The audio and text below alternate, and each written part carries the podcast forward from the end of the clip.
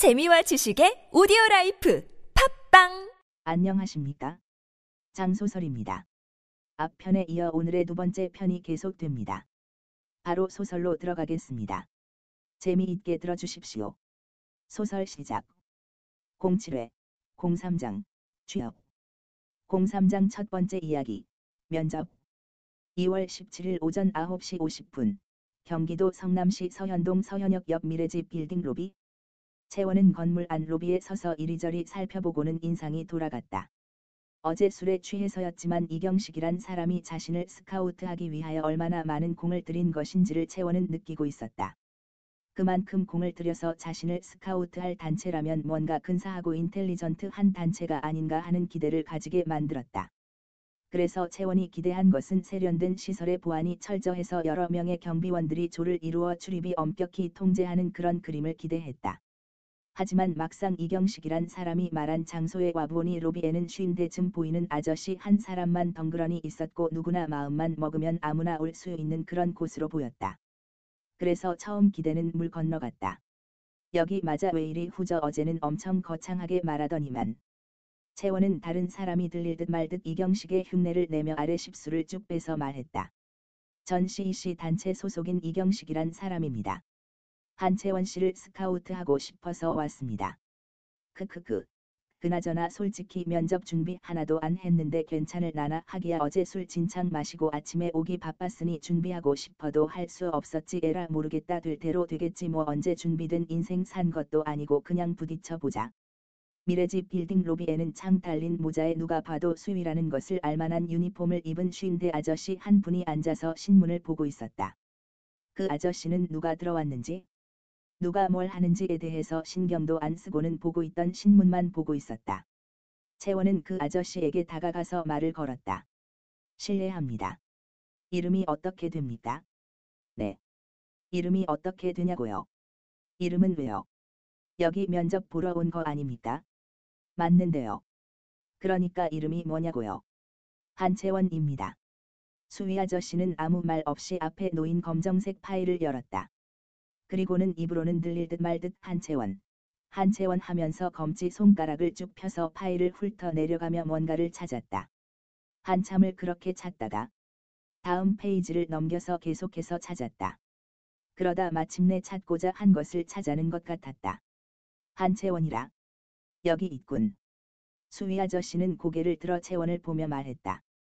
207호로 가면 됩니다. 그것이 끝이었다. 수위 아저씨는 검정색 파일을 덮고는 다시 신문을 펼쳐서 아까 보던 다음 위치를 찾아서 읽기 시작했다. 그리곤 채원이 가든 말든 상관도 안 했다.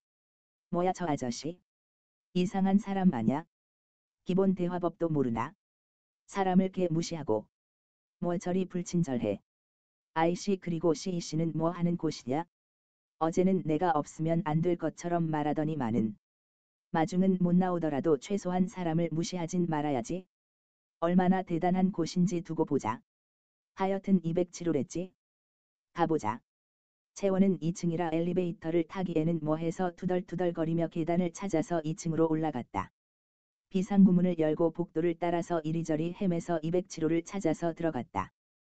거기에는 남녀 20명쯤 미리 와서 대기 중이었다.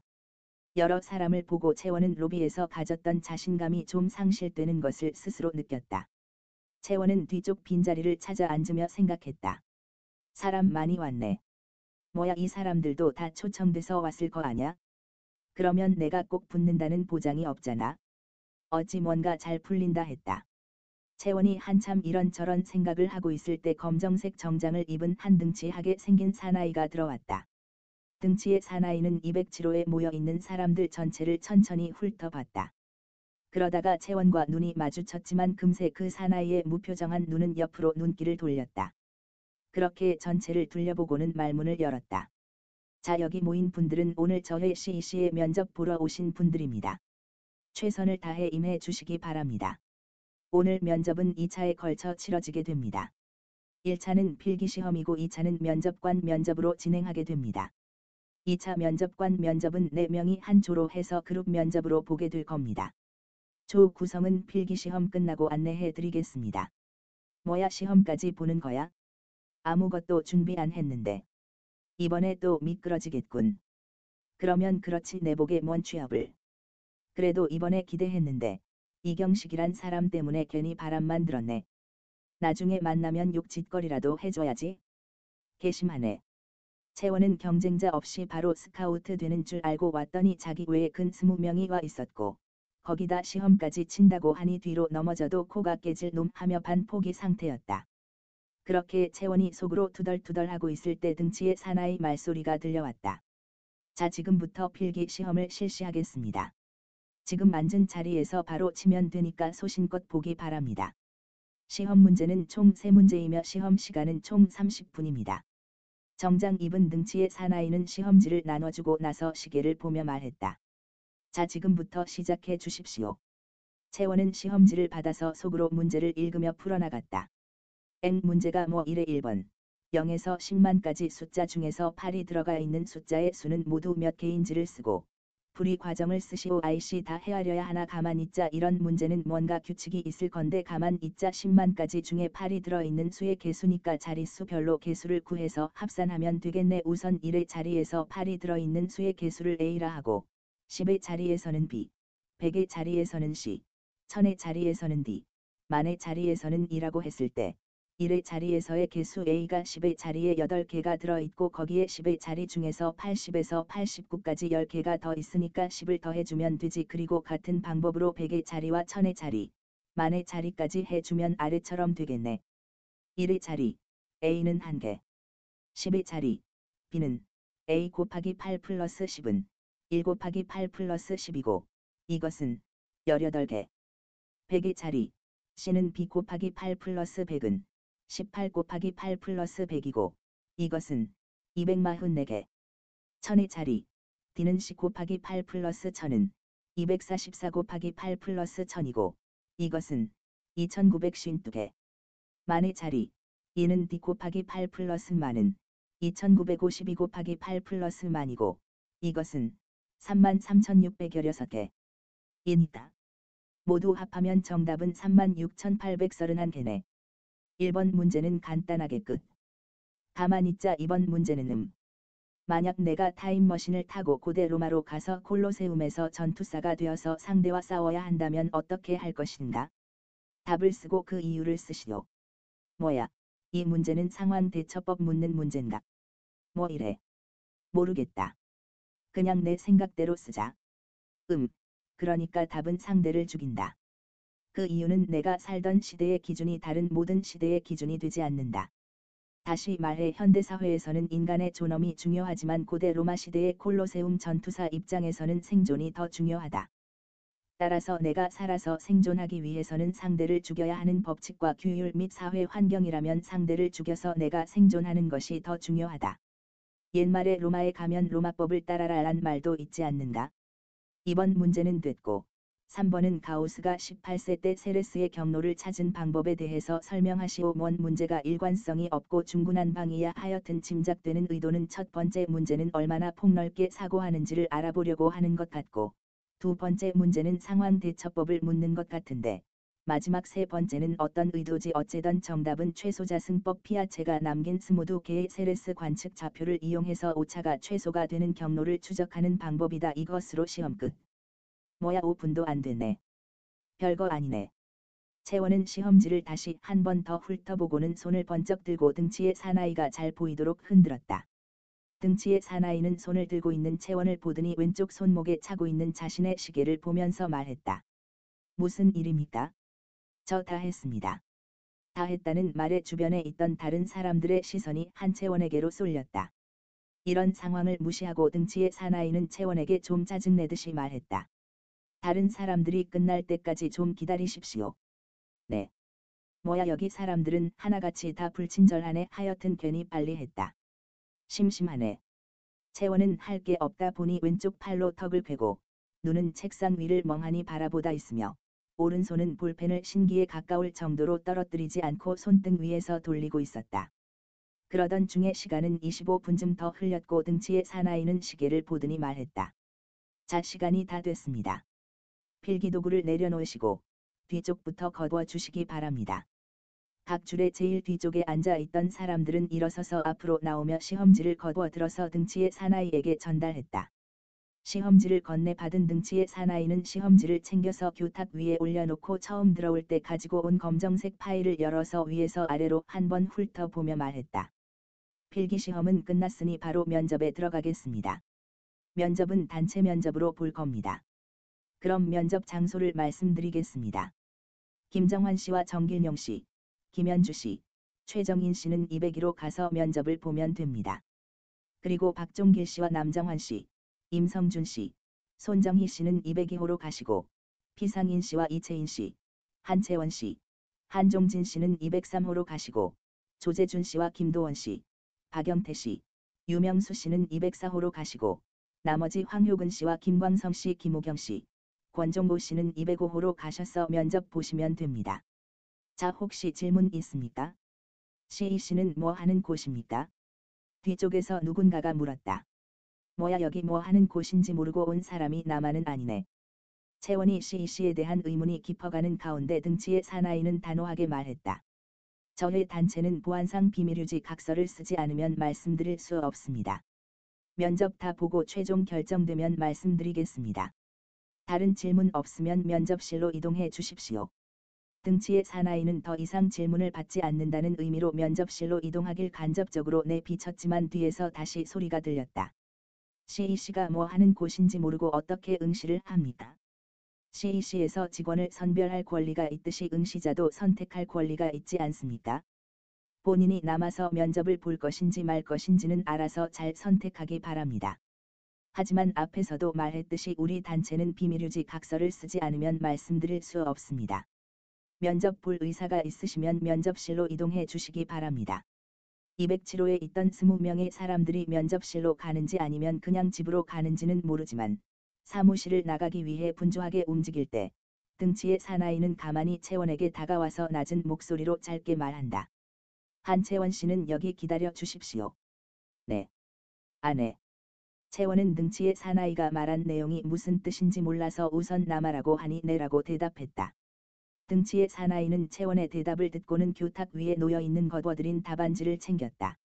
그리고 마지막 사람이 나가는 것을 보고는 답안지 중에서 한 장만 남기고 교탁 옆에 놓인 휴지통에 던져 넣고는 채원 보고 말했다. 절 따라오십시오. 네. 전 203호로 가서 면접을 봐야 하는데요. 저희 CEC에 들어오기 싫으시면 203번지 호로 가십시오. 그렇지 않으면 절 따라오십시오. 아니 그럼 조금 전에 그 사람들은 저희가 한채원 씨를 모시기 위해서 채용 공고를 냈는데 그때 응시한 사람들입니다. 그 사람들에게는 미안하지만 채원 씨를 모시기 위해서 어쩔 수 없었습니다. 등치의 사나이 말은 계속 이어졌다. 우리는 우리 단체에 필요로 하는 사람에 대해서 철저하게 조사를 합니다. 그래서 그 사람이 우리 단체에 들어올 수 있도록 최대한 조치를 취합니다. 채용 공고를 내서 사람들을 모집한 것은 아까 그 사람들에게는 미안하지만 채원 씨를 모시기 위해 저희가 취한 조치입니다. 뭐야 그럼 날 위해 그 많은 사람들을 동원한 거잖아. 내가 여기 엄청 필요한 사람이라는 거잖아. 좀 뻐겨도 되겠네. 크크.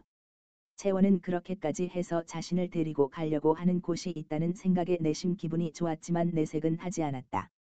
하지만 그래도 다른 사람들에게 미안한 것은 미안한 것이었다. 굳이 다른 사람을 동원하지 말고 제게 바로 말했으면 다른 사람에게 피해도 주지 않고 일이 쉽지 않았겠습니까? 괜히 저 사람들에게 미안하네요. 그렇지 않았습니다.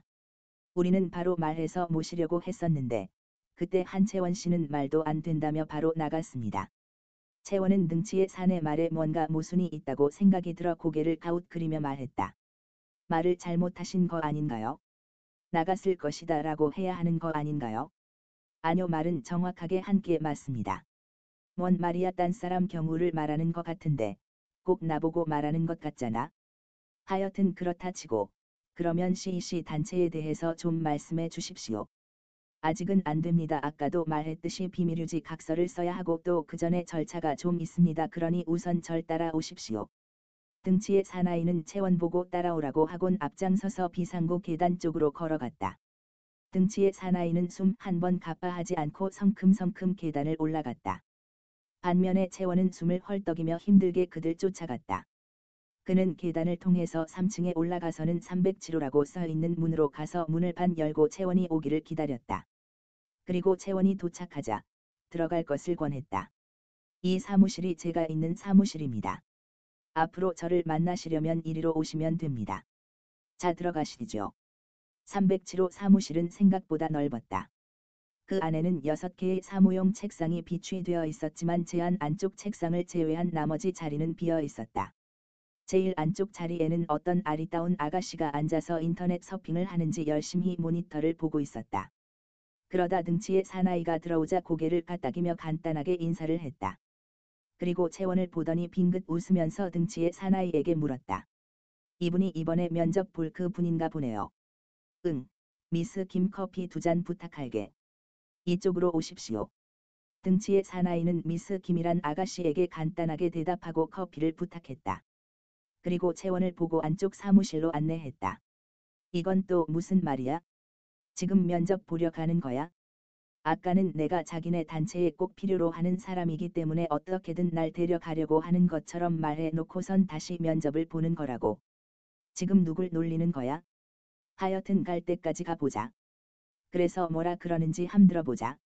채원이 속으로 이번에도 또 떨어지는 거 아닌가 하는 걱정과 CEC 단체에서 말하는 것과 진행하는 것이 달라서 화가 나는 마음이 뒤섞여 있는 가운데 이런 채원의 마음을 아는지 모르는지 등치의 사나이는 문을 열고 채원 보고 사무실로 들어가기를 권했다.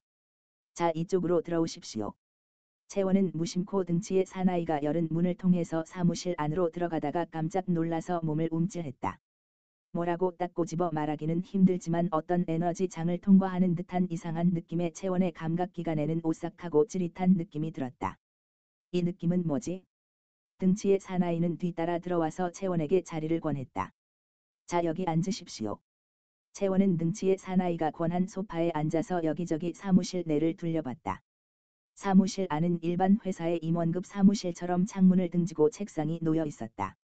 그리고 그 책상 앞에 소파와 탁자가 놓여져 있었다.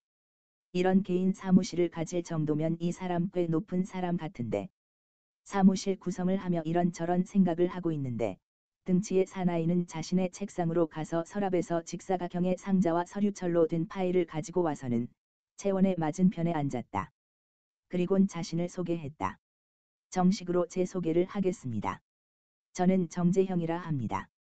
그리고 CEC 단체에서 모든 훈련을 총괄하는 일을 담당하고 있습니다.